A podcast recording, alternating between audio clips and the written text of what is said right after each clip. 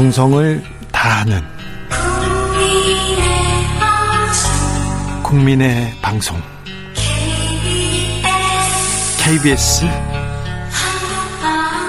주진우 라이브 그냥 그렇다고요.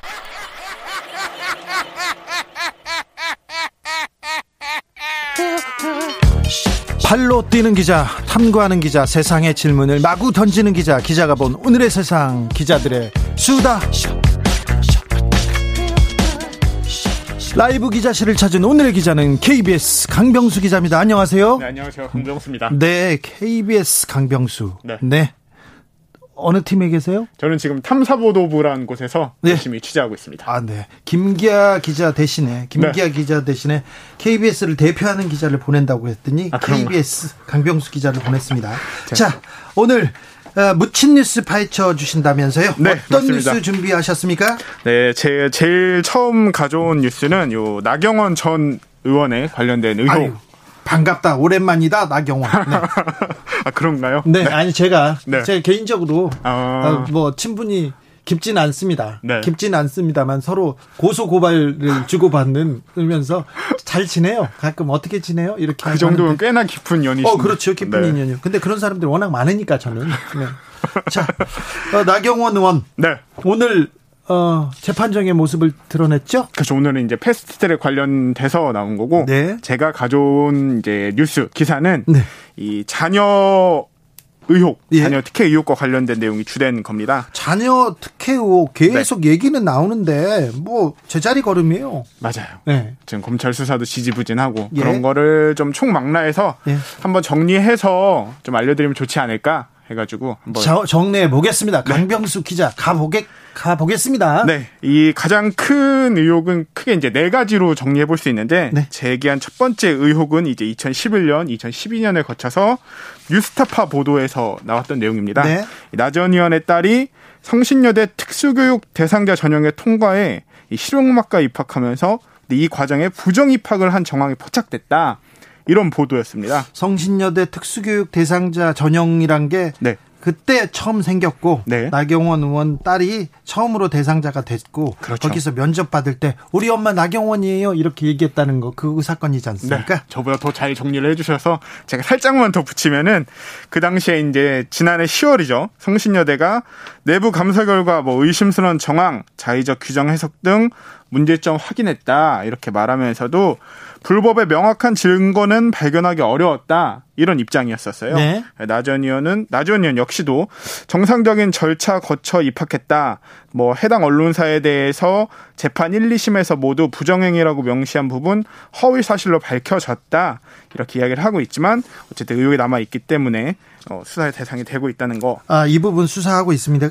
있습니까? 네, 이게 지금 첫 번째로 가져온 의혹이고요. 네, 의혹이고요. 두 번째 의혹은요. 두 번째는 이제 이건 조금 더 알고 계신 분들이 많을 것 같아요. 이 나경원 전 의원의 아들과 관련된 의혹입니다. 아까는 딸 이번엔 아들입니다. 그렇죠. 의혹이 모두 두 건입니다. 네. 나전 의원의 아들 김모 씨 같은 경우가 2015년 8월 윤영진 서울대 의대 교수 지도로 이 미국의 굉장히 유명한 의생체공학 컨퍼런스의 발표문 두 건을 게시하는 과정에서 제1저자와 제4저자로 등재가 됩니다. 제1저자, 제4저자 네. 지난해 조국 장관 어, 딸 문제로 엄청나게 보도됐었는데 네. 여기도 제1저자네요. 그렇죠. 근데 문제는 당시 이 김 씨가 고등학생 신분이었었다는 거죠. 미국에서 고등학교를 다니고 있었습니다. 네. 그래서 이 부분에 대해서 어, 서울대 판단이 올해 6월에 나왔었고 네.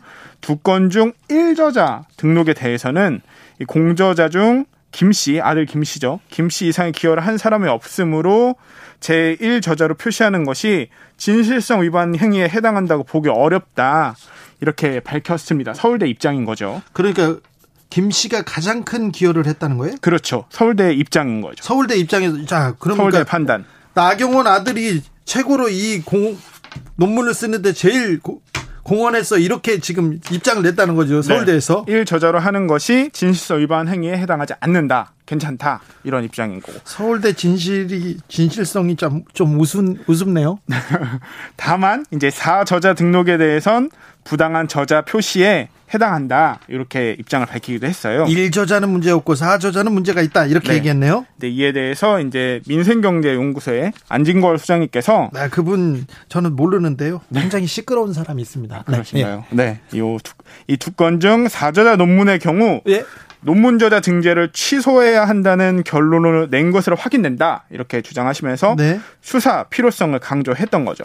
1저자로 오른 거는 상관없고 4저, 서울대에서 그렇게 판명을 했기 때문에 음. 그렇죠. 4저자가 문제 있다면 이거는 등재 취소해야 되는 거 아니냐 이렇게 얘기한 거죠. 그 해당 문제를 고발했고 네. 그래서 지금 경- 검찰 수사가 이제 진행 중인 거다 이렇게 좀 정리를 해볼 수 있을 것 같고요. 나경원 전 의원 아들이 예일대를 다니는데 네. 혹시 이 논문이 예일대 입학의 그 중요한 중요한 그 그, 입학 과정에서 예, 저작물이었나요?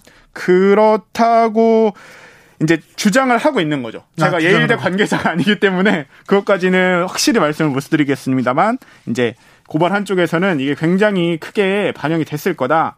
그러니까 명확히 좀 해달라라고 지금 주장을 하고 있는 거죠. 또 다른 의혹도 있어요? 맞습니다. 또 다른 의혹도 가져와 봤는데요. 맞네요. 네. 2013년 평창 동계 스페셜 올림픽을 앞두고 이 나 전 의원이 자신의 보좌관 출신 두 명을 조직위원회 직원으로 부당하게 채용했다 이런 의혹인데 문제는 당시 나 원내대표가 조직위원장을 맡고 있었다는 점입니다.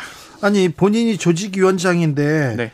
어, 저기 보좌관을 거기다가 채용하면 좀 안 되나요? 그리고 아마 그- 그리고 따 따님을 딸을 여기에 또 저기 스페셜 동계 올림픽에 뭐 네. 어디에 올- 자리에 올려놨었죠? 그렇죠. 예. 그런 문제들이 쭉 있기 때문에 네. 근데 이 부분에 대해서 나경원 의원은 뭐라고 예- 얘기합니까? 나 전 의원 같은 경우는 당시 채용 조건 및 절차는 모두 지방 공무원 인사 지침 또 조직위원회 인사 관리 규정 그러니까 정해진 적법 절차에 따라 이루어진 거다 문제가 없다 이런 입장입니다. 네. 아무튼 나경원 의원의 딸이 네. 그 스페셜 올림픽에 음. 이사로 이름 올렸거든요. 네네. 이사를 올렸는데 이건 특혜 아닌가요? 그 부분에 대해서도 지금 이제 검찰이 들여다보고 수사를 더 진행을 해야 되는 부분인 거죠. 네. 근데 저기 나경원 의원은 문제가 없다고 하고요. 그렇죠. 문제가 없다고 하는 거고. 자, 열 번째 고발인 조사를 받았답니다. 네. 안진걸 소장은 그리고 저기 피고발인 나경원 전 의원은 전혀 수사를 하지 않, 그 받지 않고 있고요. 그렇죠. 지금 일단 10번의 고발인 조사 중에서 3번이 경찰에서 이뤄진 고발인 조사인데 예. 이 검찰은 현재로서는 경찰이 조사한 내용까지 넘겨받아서 수사에 나서고 있다. 그래서 검찰이 수사의 속도를 내지 않겠냐. 지금 이제 이렇게 예상을 하고 있습니다. 네. 다만 이미 그것도 굉장히 늦었다는 비판 여론도 많이 나오고 있는 상태죠. 어, 사람들은 여론은 네. 조국 장관 자제에 대한 수사와 나경원 전 의원 어, 자제에 대한 수사가 이렇게 왜 다를까? 음. 검찰이 선택적 수사를 하고 있는 거 아닌가? 이런 비판 나오고 있어요. 맞습니다. 요 대정부 질문에서도 해당 이야기가 나왔었는데요. 예. 지난 14일이죠. 정청래 더불어민주당 의원이 나전 의원은 10번 넘게 고발됐다. 왜 수사 안 하고 있냐? 이렇게 지적했더니 추미애 법무부 장관이 사실 선택적 수사가 아니냐 하는 예로 많은 국민에게 질타를 받고 있는 부분이다. 이렇게 대답을 해서 화제가 되기도 했습니다. 네. 또 안 수장 고발을 한 안 수장 역시도 안진걸 수장 역시도 수사가 많이 늦어졌다. 이거는 윤석열 검찰총장이 봐줬다고 볼 수밖에 없다. 이렇게 주장을 하기도 하고 있습니다. 나경원 의원 측에서 네. 예전에 의원이 있을 때 저를 고발한 적이 있었는데 음, 고발을 하면 고발인 조사를 하고 피고발인이 와서 조사를 받아요. 그렇죠. 안진걸 소장이 고발을 했기 때문에 고발인 조사를 하고 그다음에 피고발이 가, 이 가서 고발을 받는 조사를 받는데 그렇죠. 고발인 쪽에 나경원 음. 남편인 김지호 씨가 조사를 안 받아요. 음. 조사를 안 받고 남 저만 나오라는 거야. 음. 그래가지고 어이 경찰한테 이거 불합리하다. 음. 난못 받는다. 했어요. 그런데 거- 경찰에서도 검찰에서도 음. 고발인 조사는 안 하고 피고발인인 저만 조사하더라고요. 음. 그래서 굉장히 좀 억울했던 적이 있어요. 그래서 나중에 음. 조사 안 하면 나도 안 가 이렇게 해가지고 버티다가 나중에 갔었는데 아 조금 나경원 그때는 결국에는 고발인 조사는 안 이루어진 거고 나중에 이뤄졌어요. 한참 뒤에. 한참 뒤에. 보통은 고발인 조사를 먼저 하는 게 지금 같은 경우도 그래서 고발인 조사를 여러 차례 하고 이게 있는 뭐 건데. 절차적 절차인데 네. 나경원 전 의원은 주변에서 약간 조금 이상한 음. 수사 절차가 진행되는 것 같다는 생각을 저는 해봅니다. 제 음. 경험으로. 음. 자, 다음 묻힌 뉴스로 가보겠습니다. 네, 이 코로나19와 관련된 뉴스도 하나 준비해 봤습니다. 예. 네, 유행한 지 벌써 수개월째 돼서 우리 모두 이전에 겪어본 적 없었던 일들을 많이 겪고 있는데요. 그렇죠. 가장 어려운 부분 중에 하나가 교육과 관련된 내용일 것 같아요. 예. 네, 학교에 가지 않고 어떻게 해야 하는 어떻게든 해야 하는 수업이 학생, 교사, 학부모분들 모두에게 굉장히 큰 실험이 될 것 같은데요. 예. 이렇게 혼란을 원격 수업이 혼란을 겪을 거다 정도는 그래도 사람들이 많이 예상을 했는데 네. 결과물이 나름 준비한다고 했지만 그 결과물이 너무 허술하다는 지적이 나와서 관련된 내용 하나 준비해 봤습니다. 아, 어떤 내용이죠? 이 디지털 교과서 사업과 관련된 내용인데요. 네. 이 사업을 사실 시작한 게 벌써 13년 전인 2007년에 시작을 했어요. 일찍 시작했네요. 그렇죠. 나름 저희가 또 이런 IT 쪽에는 대한민국이란 대한민국이 굉장히 앞서 나가잖아요. 그렇죠. 선진국이죠. 네.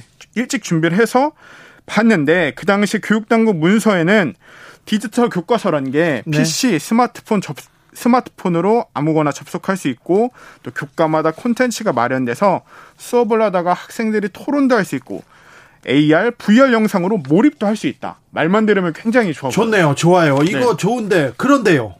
그런데 이 문제가 실 만듦새가 굉장히 엉망이라서 디지털 교과서의 존재조차 모르는 선생님, 학생들이 많다는 겁니다. 아, 그래요? 네. 이게 어떻게 되는 건지 그 과정을 조금 한번 제가 찾아봤는데요. 예. 이게 일반 서책 교과서를 그대로 PDF로 옮긴 거에 그림이나 사진을 누르면은 이게 1분간의 애니메이션으로 작동되는 굉장히 낮은 수준이라는 거예요. 예. 이게 말로는 정말 막 AR, VR 콘텐츠 이런 걸로 정말 실사같이 구현이 된다고 얘기는 했는데 이게 사실상은 디지털 교과서 페이지를 종이로 인쇄해서 그거를 뭐 스마트폰으로 비추면은 이게 막 구현되는 이런 형태인 거죠. 에헤이 요새 세상에 이거는 그쵸. 이거는 뭐 계획이라고 볼 수도 없지요. 디지털 교과서 사업이라고 얘기할 수도 없지요. 맞습니다. 이게 요새 학생들도 이건 만들어요. 그냥 그렇죠. 찍어서. 예. 정말 이 모바일 혁신을 온몸으로 겪은 세대가 지금 학생이잖아요. 그렇죠. 너무 쉽게 기기를 사용할 수 있는 거고. 네. 그, 그 세대가 보기에는 이게 너무 뒤떨어진 그렇죠. 방식인 거고. 좀 웃겨요. 그렇죠. 그래서 선생님들이 이거 가지고 수업 못 하겠는데요. 네. 이게 교사들이 고충이 말하는 게 쓰기가 너무 어렵다고 그럽니다. 네. 어떤 게 쓰기가 어렵냐 이렇게 했더니 뭐 페이지가 안 넘어간다, 로그인 자체도 안 된다 하면서 이 디지털 교과서를 쓰면은 1교시 45분 중 20분은 돌아다니면서 애들의 이런 민원 해결하는 데안 켜져. 여기 그렇죠. 안 열려요. 선생님 네, 이거 안, 안 열려요. 다쳤어요. 이런 거 얘기를. 그렇죠. 아, 그래서 못 쓰겠네요. 네, 수업의 반은 거의 다 이런 거 하느라고 쓴다. 제대로 되지 않는다. 사실상 이, 이 아니, 사업이. 그때 잘 만들어놨으면 2007년부터 시작했으니까 그때 잘 만들어놨으면 지금 잘 쓸 거 아니에요. 보배처럼. 그렇죠. 이거 하, 이거 돈 때문에 만든 것 같아요. 2007년이면 이명박 어, 대통령 시절인데요. 네. 이거 돈 많이 들어갔죠? 돈 예상하신 대로 굉장히 많이 들어갔습니다. 네. 13년간 그 돈 들어간 걸 확인해 봤더니 13년간 577억 원의 예산 투입됐습니다. 겨우 겨우 교과서 찍어가지고 올려주고 문 열리는 거 그림 열리는 게 이게 577억이요? 네. 그런데요. 아. 근데 이게 더 문제가 이 코로나 이전에 디지털, 교, 디지털 교과서를 아예 접한 적이 없었던 교사들이 이 교과서의 존재를 알게 되면서 이게 조금씩 늘어날 거라고 예상은 하지만 이게 사실상 거의 아까 말씀드린 것처럼 제대로 쓰이지 않고 있고 쓰기가 네. 너무 어려운 거잖아요. 네. 그러니까 이게 13년간 나오고 있는 비판이 13년간 제대로 된 미래형 교과서 꾸준히 개발을 했다면 지금 현재 와서 코로나19 원격 시대 때 제대로 사용할 수 있지 않았을까 이런 비판이 계속 나오고 있는 거죠. 아 정말 아깝네요. 네, 아까워요. 577억. 네. 이거 시간과 만... 비용이 모두 아까운. 네, 이거 만들 때 교육부에서는 또 아이고 신개념 사업이라고 하면서 이렇게 말했잖아요. 네. 근데 우리 세금이 아까운 세금이 지금 말만 들어도 너무 아깝네요. 네. 다음 묻힌 뉴스 가볼까요? 마지막으로 묻힌 뉴스 하나 더 준비해 봤는데요. 네. 배달과 관련된 뉴스입니다. 요새 배달, 코로나 시대의 배달 뭐 중요하죠? 네. 이 얼마 전 화제가 됐던 게 배달에서 돈 많이 벌었다 뭐 이런 얘기가 나오면서 라이더의 연봉이 산술적으로 1억이 될 수 있다. 뭐 이런 얘기가 나와서 굉장히 한번 화제가 됐던, 됐던 적이 있었어요. 예. 근데 이 내용에 대해서 배달 노동자 단체 라이더 유니온이라고 있는데 네. 라이더 유니온에서 곧바로 반박을 했습니다. 예. 이렇게 1억 버는 게 3만 3천여 쿠팡이츠 접속 라이더 가운데 상위 15명 정도다. 비율로 따지면 0.045% 정도의 라이더일 뿐이다. 이렇게 아니, 이야기를 했고. 그러면요. 네. 그러면 그렇게 배달이 늘었는데 돈은 음. 누가 가져가나요? 누가 벌어가요? 이게 돈을 보면은 사실상 배민이 이제 돈을 가져간다고 하는데 예? 배민 역시도 대단치 않은 수익을 내고 있다고 아, 합니다. 아, 그래요? 네. 그 이유를 봤더니 이게 이 시장도 이미 이제 출혈 경쟁이 시작이 됐다는 거예요. 예? 신규 사업자 가운데 가장 빠른 속도로 성장하는 게 3위 쿠팡 이츠거든요. 예. 지금 현재 점유율은 배달민족 7% 수준이지만 이 성장하는 과정에 굉장히 큰 물량 공세를 계속하고 있다는 겁니다. 예. 그래서 이 쿠팡 이츠가 라이더들에게 뭐 평소보다 많은 건당 수수료 지불, 뭐 스마트 이용자에게 막대한 할인 쿠폰 뿌리고 이렇게 하고 있는데 이게 시장을 이미 수성하고 있는 배민 입장에서는 치킨 게임이기 때문에 네. 크게 우리도 돈을 못 벌고 있다 뭐 이렇게 주장을 하고 있는 상황인 거죠. 아, 뭐 근데 우리 저기 시민들 입장으로는 이런 경쟁이 좀 있어야 되는 거 아닌가 이렇게 생각하는데 네. 어 저기 배달 플랫폼에서 뿌리는 쿠폰들 있잖아요. 네. 그건 어디서 옵니까? 요걸 한번 보려면은 이 지분 구조를 조금 살펴봐야 될 것 같아요. 이 예. 배달의 민족 이거 역시도 한번 크게 화제가 됐었던 건데 독일에 팔렸잖아요. 네, 그때 기업 가치가 4조 7,500억 원을 인정받았습니다. 예. 그런데 이 매각되는 지분의 87%가 국내 투자자들의 몫이고 배민 경영자 지분은 사실 13% 정도에 불과합니다. 네. 근데 요 과정에서 이 배달의 시장 같은 게 배달의 시장의 주된 마케팅 수단을 한번 살펴보면은 이 각종 할인 쿠폰이거든요. 잘 아시겠지만 예. 배민 역시 이걸로 굉장히 큰 성장을 해 왔고요. 예. 그런데 이 벤처 캐피털들이 이 벤처 기업에 투자를 하게 되는데 이 과정에서 어, 배민의 인수합병이 마무리되면은 모두 합해 4조 원 이상의 돈을 챙겨서 배민과 작별하게 되고 어, 나가게 돼요. 네, 나가게 되는 그런 상황인 거죠. 네.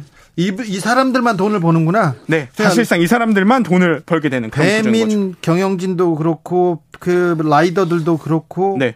결국은 이 벤처 캐피털 그 돈만 돈을 벌어가는 그런 구조네요. 네, 사실상 돈 있는 사람이 돈 벌고 가는 그런 구조가 돼버린 거죠. 좀 안타깝네요. 네. 기자들의 수다 지금까지 KBS 김 강병수 기자 함께했습니다. 감사합니다. 감사합니다.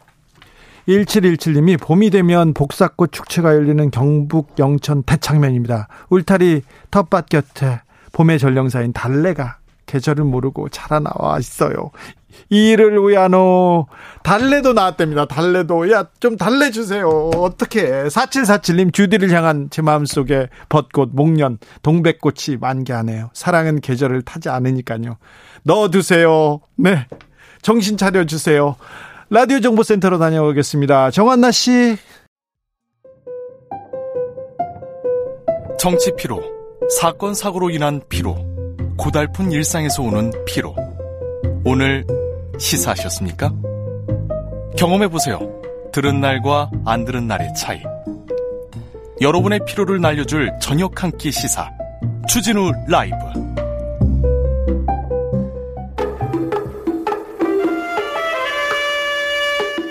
아무리 꼭꼭 숨어도 다 찾아냅니다. 숨은 범인 꼭 집어서 잡아냅니다.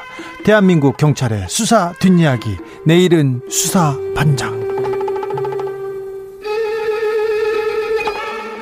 경찰청 수사국 수사구조 개혁당 김민지 경감 어서 오세요. 안녕하세요. 주말 잘 보내셨어요? 네, 잘 보냈습니다. 뭐 하셨어요? 코로나가 극상이라서 집에서 쉬었습니다. 집에서만 있었어요? 음, 회사도 잠깐 가고요. 회사에 일이 나와서. 많아가지고. 아, 일이, 주, 주말에도 일해요? 요, 요즘 지금 너무 중대한 사활이 걸린 일들이 많아가지고요. 어떤 지금 일이요? 오늘 또 말씀을 좀 드리려고 왔어요. 예? 어떤 일이요? 그, 입법 예고에 대해서 예전에 한번 말씀을 드렸는데 오, 네. 형사소송법 검찰청법이 수사권 조정 을 검찰 개혁을 위한 법 개정이 올 초에 됐잖아요. 거기에 대한 그 얘기를 조금 해보고 싶은데 오늘 대통령도 권력 권력 구조 개혁에 대해서 권력기관 개혁에 대해서 얘기를 했어요. 근데 예. 검찰의 그 권한을 좀그 내려놓겠다. 그리고 검찰과 경찰을 동등하게 하겠다. 이런 계속 입법 예고가 있었어요. 근데 네. 왜 경찰에서 이 내용에 대해서 환영해야 될 텐데 왜 반대하죠? 수갑 반납 퍼포먼스도 온라인에서 있었어요. 예, 그 내용에 대해서 반대하는 것이 아니라 그 내용이 잘 이루어지지 않았다고 생각하는 겁니다. 아, 어떤 내용이냐면 예? 형소법하고 검찰청법이 일부분이 개정이 됐어요. 예? 검찰 개혁과 수사권 수사 구조 개혁을 향한 움직임이었죠. 네. 근데 거기에 대해서 지금 논의되는 것은 하위 법령, 그러니까 형소법보다 이제 우리가 준칙으로서 정하는 우리의 규칙, 대통령령 하위 규칙이 또 업무상 실무상은 더 중요합니다. 네. 근데 그 규칙이 독소 조항이 많았어요. 많아요. 예. 그래서 입법 예고가 어 얼마간 됐었고 그리고 거기에 대해서 의견 수렴 절차도 거쳤는데 예전에 말씀 한번 드렸던 그 독소 조항 일부분만 말씀드리면 네. 이 대통령령이 검찰과 경찰의 수사의 준칙을 정한 건데 그 주관을 법무부에서 합니다. 예. 근데 양 기관의 업무 분장을 정한 것이라면 양 기관의 공동 주관이 돼야 되잖아요. 네. 그 목소리 계속 나왔었는데 입법 예고 기간에도 계속 나왔었고요. 네. 그래서 그 수박 수갑 퍼포먼스 얘기를 하셨는데 제일 처음에 시작된 게 저희 경찰청 내부망에서 네. 피켓 릴레이가 먼저 시작이 됐습니다. 예. 수사권 조정, 검찰 개혁 잘 이루어져야 된다는 피켓 릴레이에서 시작이 돼서 온라인 퍼포먼스가 수갑 반납 운동이 먼저 있었던 게 아니고 토론회장에서 대국민 토론회가 있었어요. 수사권 조정에 대한. 그건 거기에서 관심이 없어요. 앞에서 저는. 수갑 반납 퍼포먼스가 열렸습니다. 네. 실제로. 알았어. 퍼포먼스가 예. 열렸어. 근데 뭐가 그렇게 자 법무부 단독 주관으로 자 검경 수사권 에서 수사 준칙 그러니까 수사 검찰하고 경찰하고 무슨 충돌이 있거나 갈등이 있었을 때 예. 그거를 법무부에서 단독 주관하게 되면 결국은 검사들이 이걸 정하게 된다. 이 그 얘기고 예, 그것 얘기잖아요. 때문에 지금 현재 문제가 뭐냐면 네. 원래 입법 예고가 뭐냐면 입법 절차 중에서 민주적인 절차 의견을 수렴하겠다. 네. 다 들어서 수렴해서 모두 한데 모인 의견을 적용을 하겠다라는 게 입법 예고 절차의 의미잖아요. 그랬는데. 그래서 보통은 이렇게 여러 가지 쟁점이 있는 법안은 예고 기간 중에 공청회 토론회가 있어요. 네. 있는 게 통상적 통상적인 게 그렇죠. 없잖아요. 네. 왜 없을까요? 왜 없죠?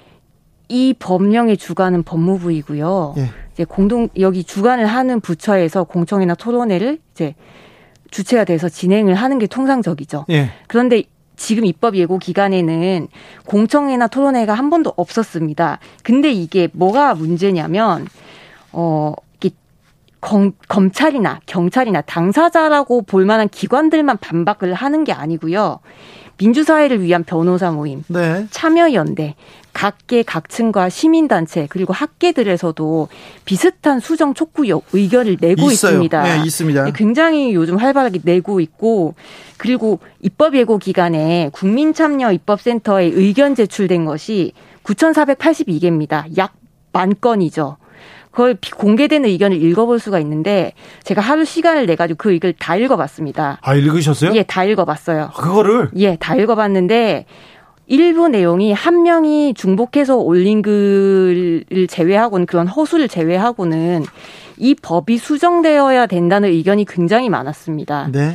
그렇기 때문에 그 수정 촉구 의견을 반영이 되 되는 것이 마땅하고 적어도 논의가 필요하다고 생각이 되고요. 지금 대한민국 화두가요. 공정하고 투명한 기회 보장이에요. 그렇기 때문에 이 제도 취지에 비해서 공식적인 논의 절차, 국민에 대한 설명 이런 게 필요하다고 생각이 됩니다. 네.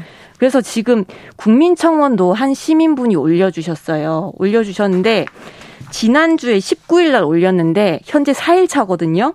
몇 명 동의하셨는지 아세요? 3만 명이 동의를 했습니다. 경찰들 다 간 거 아니에요? 아, 경찰들만 갔을까요? 시민이 올렸는데. 시민들도 지금 많이 이거 이 부분에 대해서 좀 문제 제기를 하고 있는데 제기를 하고 있는데 나중에 어떤 법무장관이 올, 올, 오느냐에 따라서 이거 굉장히 좀 어, 좀 독소 조항이 될 수 있는 가능성이 있다. 그걸 우려하는 거지 않습니까? 그렇죠. 경찰도 참여연대도 민변도. 예, 특히 검찰 개혁을 하는 취지가 이제 권한 이제 수사 개시를 좀 축소하자, 직접 수사 축소하자, 폐해가 많았다 이런 부분이 컸는데 지금 대통령령으로는 압수영장 받으면 수사 뭐 무한정 할 수 있고 뭐 법에 검찰청법에 규정하지 않은 범죄도 검사가 수사할 수 있고 이런 법에 내용이 구멍이 많습니다. 좀 많습니다. 예. 많습니다. 예. 빈터님 수사권 조정 관련한 세부 사항 진행 궁금했었습니다. 이거 어, 김민지 경감 팬이거나 아니면 주변 사람 같아요. 네. 아무튼 이 부분에 대해서는 논의가 좀 계속돼야 되는데 지금 추미애 장관 과 법무부에서 이런 걸 얘기를 해야 되는데 지금 추미애 장관 아들 문제에 지금 언론과 여론이 계속 가서 이게 두들기고 있는 상황이어서 이런 중요한 점이 지금 언론에 노출되지 않고 있습니다. 그래서 걱정입니다. 아, 9373님, 경찰도 개혁 대상 아닌가요? 개혁 대상 맞지요. 그 누구도 개혁 대상이 맞습니다. 맞습니다. 제가 조금 전에 앞에 밖에 대기를 하면서도 잠깐 얘기 나눈 부분인데 맞습니다. 지금 이게 검찰만 개혁하자 하나의 권한을 빼자 이게 아닙니다. 네. 견제와 균형 이 권한을 분배를 해서 민주적인 절차를 만들자 제도를 만들자 이런 거기 때문에 경찰도 개혁 대상 맞고 개선돼야 될 부분은 기관마다 개선이 돼야 되는 부분이 맞습니다. 그래요? 자, 또 다른 얘기로 좀 넘어가 보겠습니다. 네. 오늘은 어떤 얘기? 어, 오늘은 좀 재밌는 얘기. 어, 그래요. 자, 가봅시다. 하려고 왔는데요. 예? 어, 제 강력 범죄가 벌어진 경우에 피해자를 체포하려고 할때 네. 범죄자가 대항하는 경우가 있지 않습니까? 거의 대항하, 대항하죠. 어, 거의 대부분은 아니에요.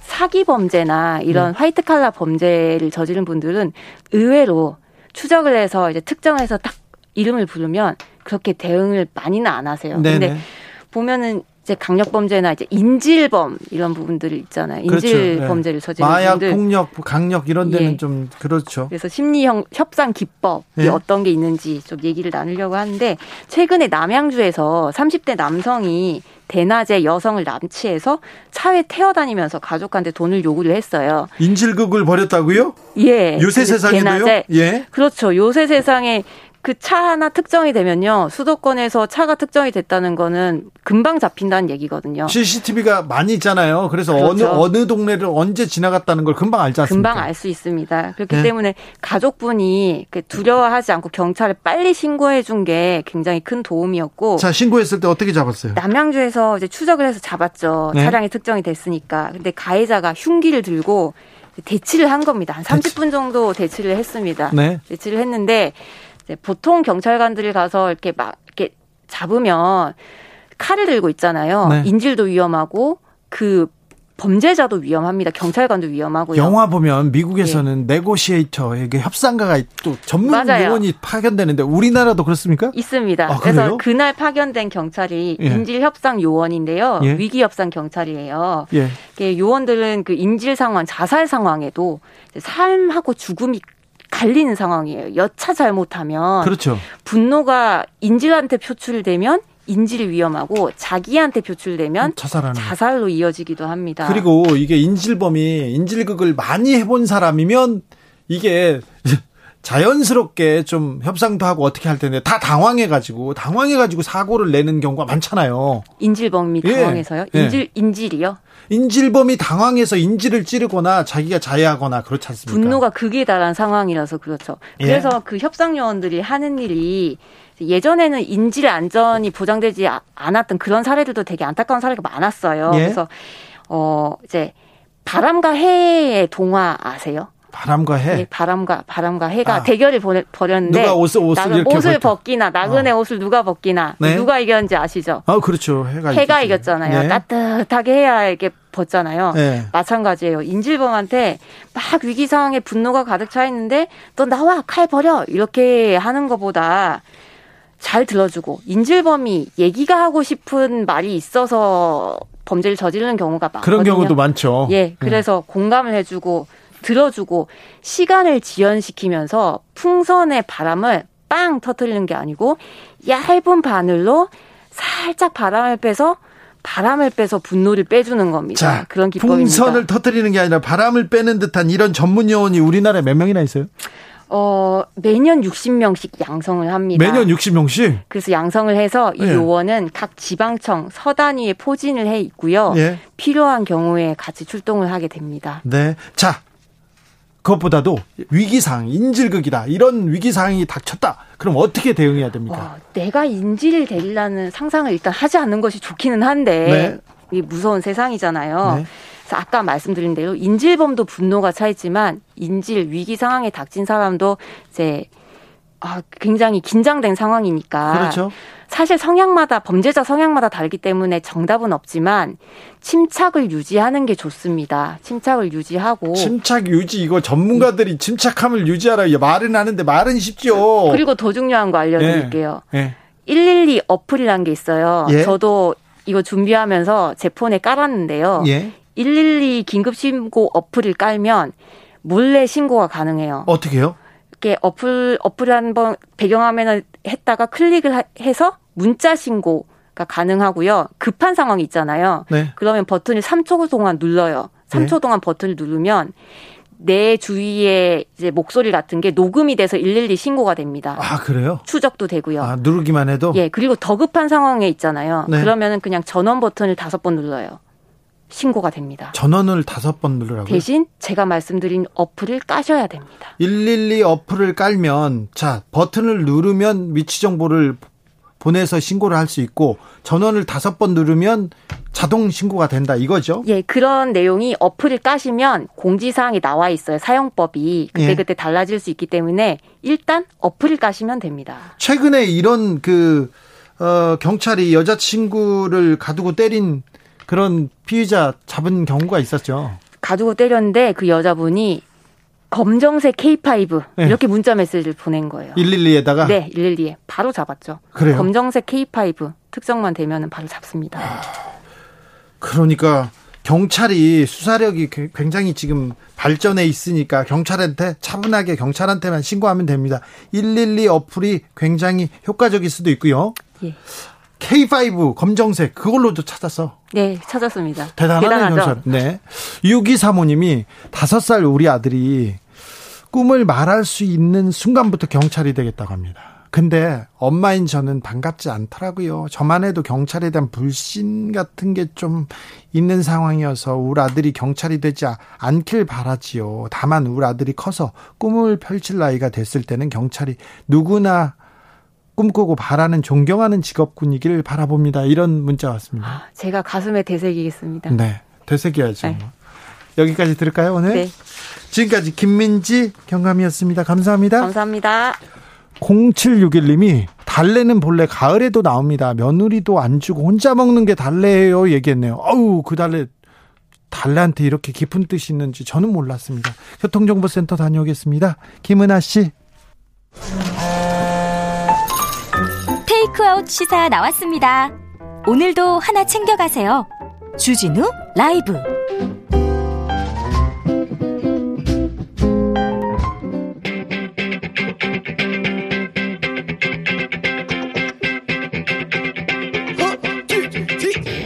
국회에 할말 있습니까?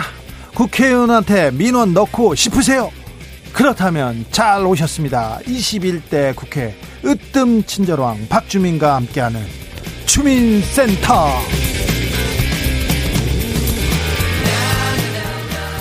여러분의 민원에 귀를 기울이겠습니다. 주민센터의 주치의원 박주민 더불어민주당 의원 오셨습니다. 안녕하세요. 예, 안녕하십니까. 주말 주말 어떻게 보내셨어요?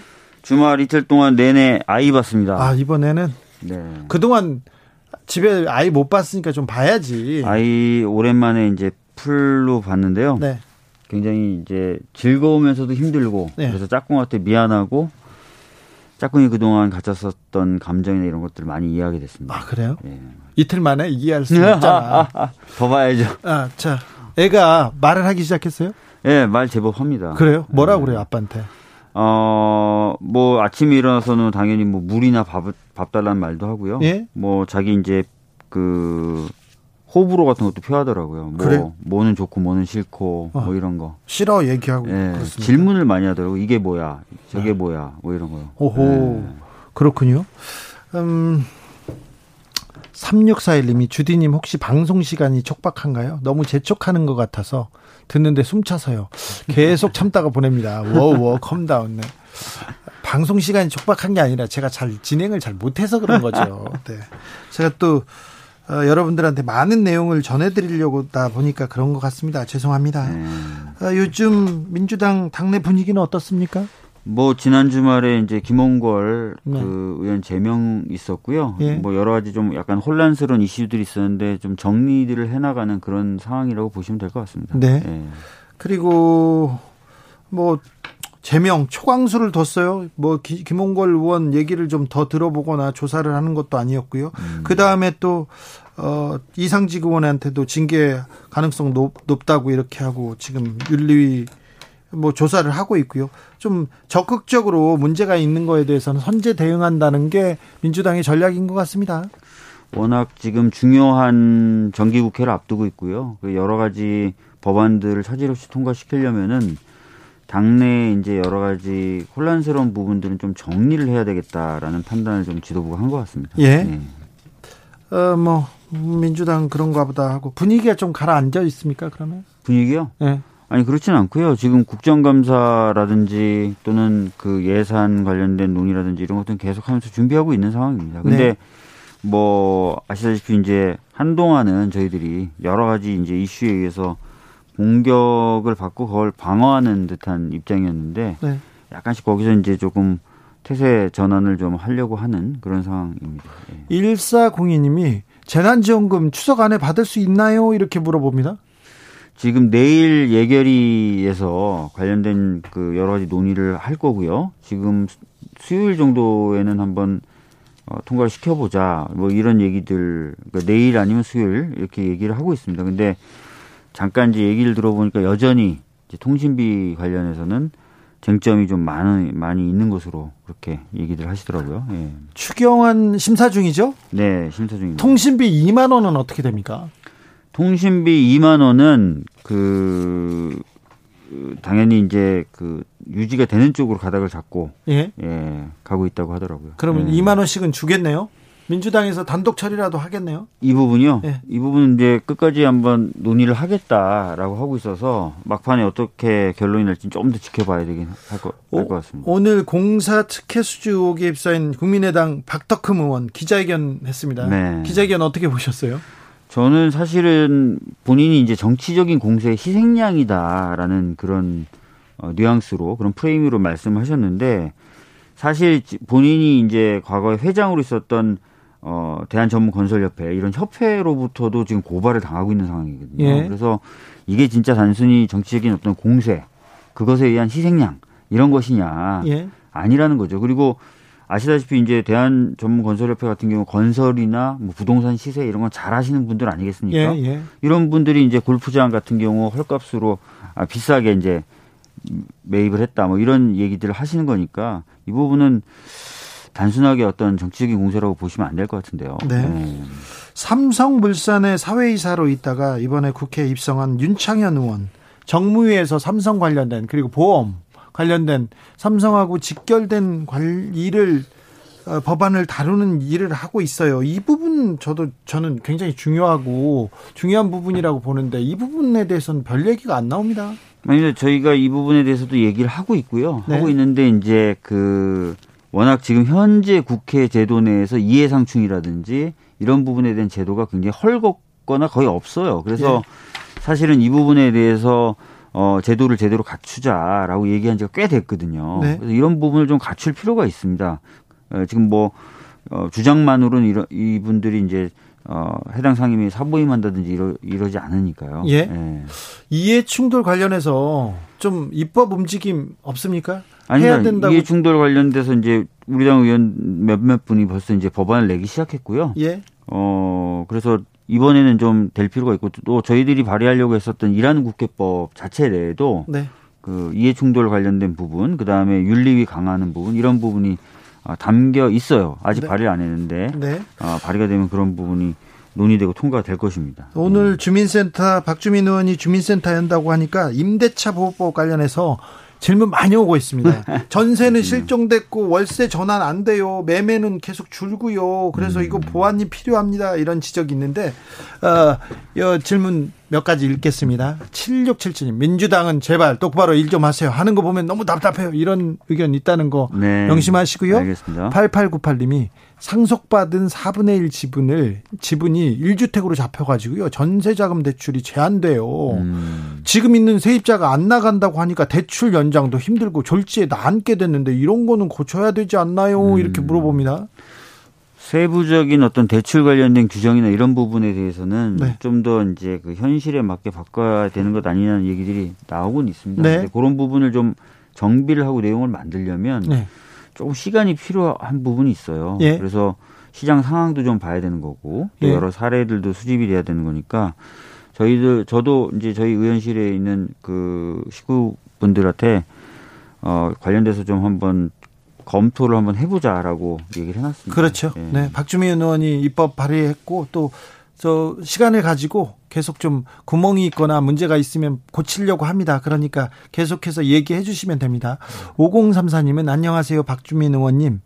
안녕하냐고 물어보는데요. 요즘에요? 네. 뭐 안녕하다 그러면 별로 안녕하지 못합니다입니다. 자, 요즘 신용 신용 하락된 서민들은 은행 문턱을 넘지 못합니다. 네. 참고로 전 7등급인데요. 신용 안 좋은 서민들도 1, 2등급의 은행에서 서민 대출 받을 수 있게 조정 좀 부탁해도 될까요? 이렇게 음. 신용 조정을 바로 해달라는 건 아닐 텐데, 음. 어, 뭐 은행 문턱을 은 서민들한테 항상 넘기 힘들었어요. 음. 은행에서 돈을 받, 빌려 쓰는 거는요. 은행에 네.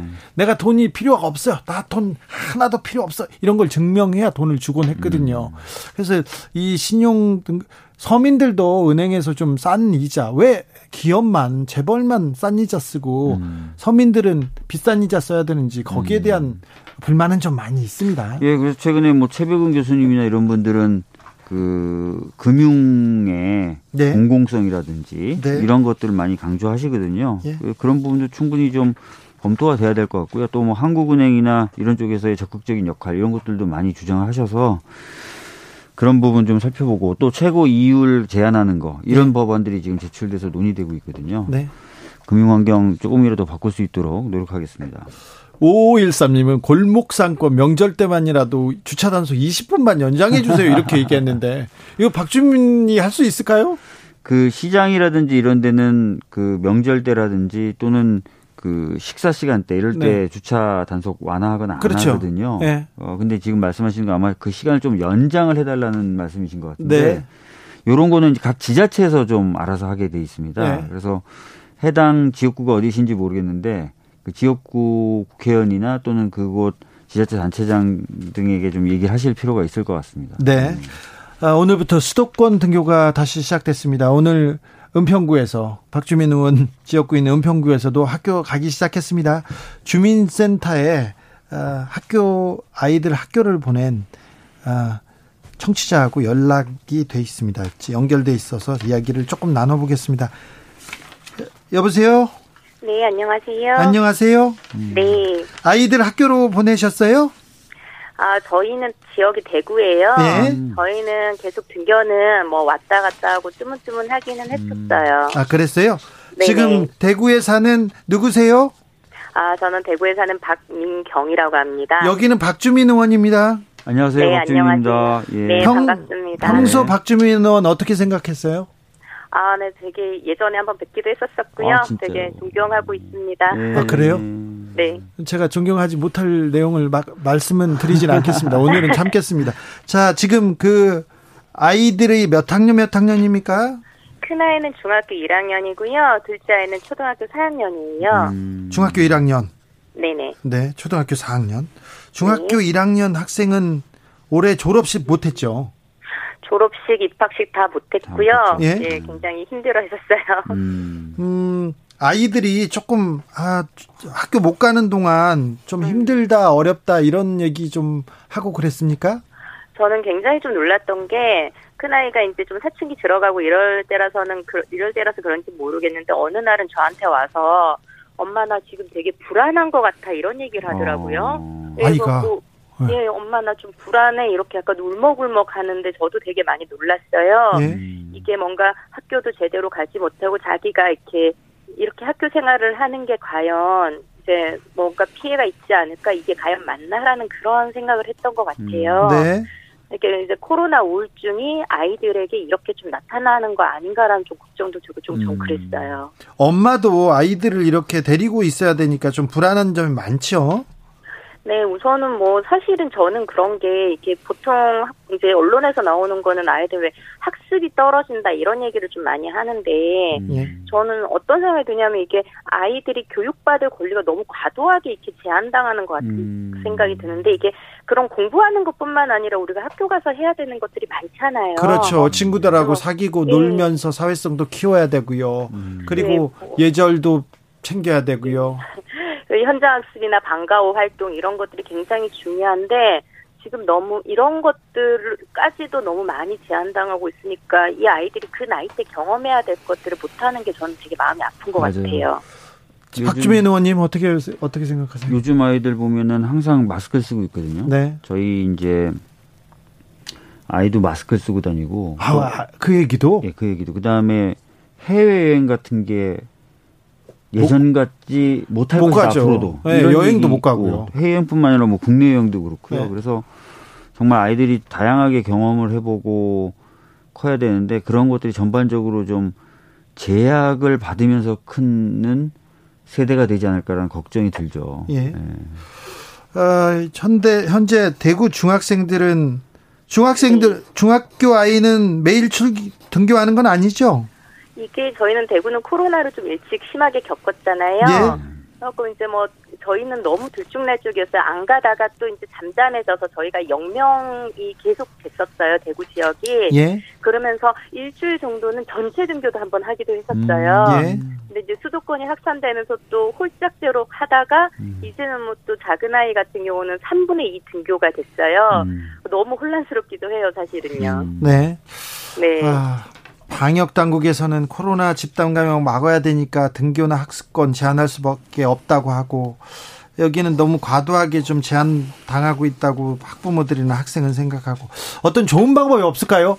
어머님이 좀그 네. 생각이 좀 더 가장 깊을 거예요. 내가 보기에는 정치인이나 이 공무원보다도 어머님들이 그 이렇게 지혜를 좀 주세요. 사실은 저희 그러니까 코로나 때문에 그런 거 되게 걱정되는 건 마찬가지긴 한데요. 네. 지금 저희는 그래요. 이게 제 생각에는 너무 이게 교육 당국이 방역 중심으로 등교 미등교로만 정책이 좀 머물러 음. 있는 것 같아요. 네. 이게 어차피 지금 이게 저희가 장기화를 예상하고 있는 상황인데 음. 이게 온라인 수업만밖에는 대책이 없는 상황인 그런 느낌이 저는 들어서 음. 좀 아이들을 위해서 이게 장기화가 되니까 다른 대책이 좀 마련되면 어떨까 그런 걸좀 음. 적극적으로 정부에서 좀 고민해봐 주셨으면 좋겠거든요. 네. 예, 저는 좀 그렇습니다. 왜냐하면 어른들 있잖아요. 왜 소상공인 지원이라든지 이런 것들은 지금 진행이 되고 있잖아요. 정책적으로요. 음, 네. 근데 어른들은 자기 목소리를 낼 수 있지만 사실 아이들은 자기 목소리를 낼 수가 없는데 네. 좀 아이들의 목소리를 먼저 좀 귀 기울여 좀 들어주고 좀 교육부가 좀 적극적으로 이런 교육 정책을 이제는 좀 더 고민해봐야 될 것 같은 음. 생각이 들어요. 아 예. 네. 네. 명쾌하신 얘기인데요. 어, 청취자 한 분께서 그런데 왜 대구 사투리가 없어요? 짜고 치는 거 아니에요? 이렇게 왔습니다. 지금 저도 좀 약간 의심이 되는데 너무 어머님께서 말씀을 잘해가지고요. 이건 아나운서나 아니면 어디서 누가 보낸 것 같다 이런 생각도 합니다. 아 죄송한데 제가 지금 하고 있는 일이 업이 그래서 지금 대구에 음. 발신 한 4년째 살고 있는데 네. 서울에서 살다가 내려와서 그래요. 아, 그렇습니까? 음. 자, 마지막으로 네. 박주민 의원한테 남기고 싶은 말씀 있습니까? 네, 지금 의원님 너무 많이 이렇게 활동하고 계시는데 좀 저는 이런 부분에 있어서 좀 그때 이제 이게 정당인으로서 하셔야 될 것에 대한 한계는 분명히 존재한다고 생각을 하는데요. 네. 그런 부분에 있어서 뭐 입법까지 가기는 힘들겠지만 음. 국정감사나 네. 이제 특히 이제 정기국회나 임시국회에서 이런 것들에 대해서 의견을 좀 많이 잘 부처에 잘 진짜 좀 제안을 해주셨으면 좋겠다 그런 의견을 드립니다. 알겠습니다. 최근에 그 학급당 인원수를 좀 줄이는 네. 그런 법 등 그러니까 코로나 19뿐만 아니라 또 다른 감염병 그 팬데믹이 있을 수 있잖아요. 그래서 학급당 인원수를 줄인다든지 오히려 공격적으로 학교에 방역 관련된 설비를 증축하거나 확충한다든지 이런 얘기들이 나오고 있어요. 예. 네네. 이런 부분은 이제 시간이 좀 걸리고 투자하기 위한 재원, 그다음에 학급당 인원수 감축 같은 경우에는 교사들의 숫자도 좀 늘어나야 되거든요. 그래서 어, 얘기는 지금 시작됐는데 이제 이런 부분을 잘 좀 방향을 잡아서 가야 될 것 같습니다. 예. 어, 어머님. 네. 주진우 라이브에 또 바라는 말씀 있으면 하십시오.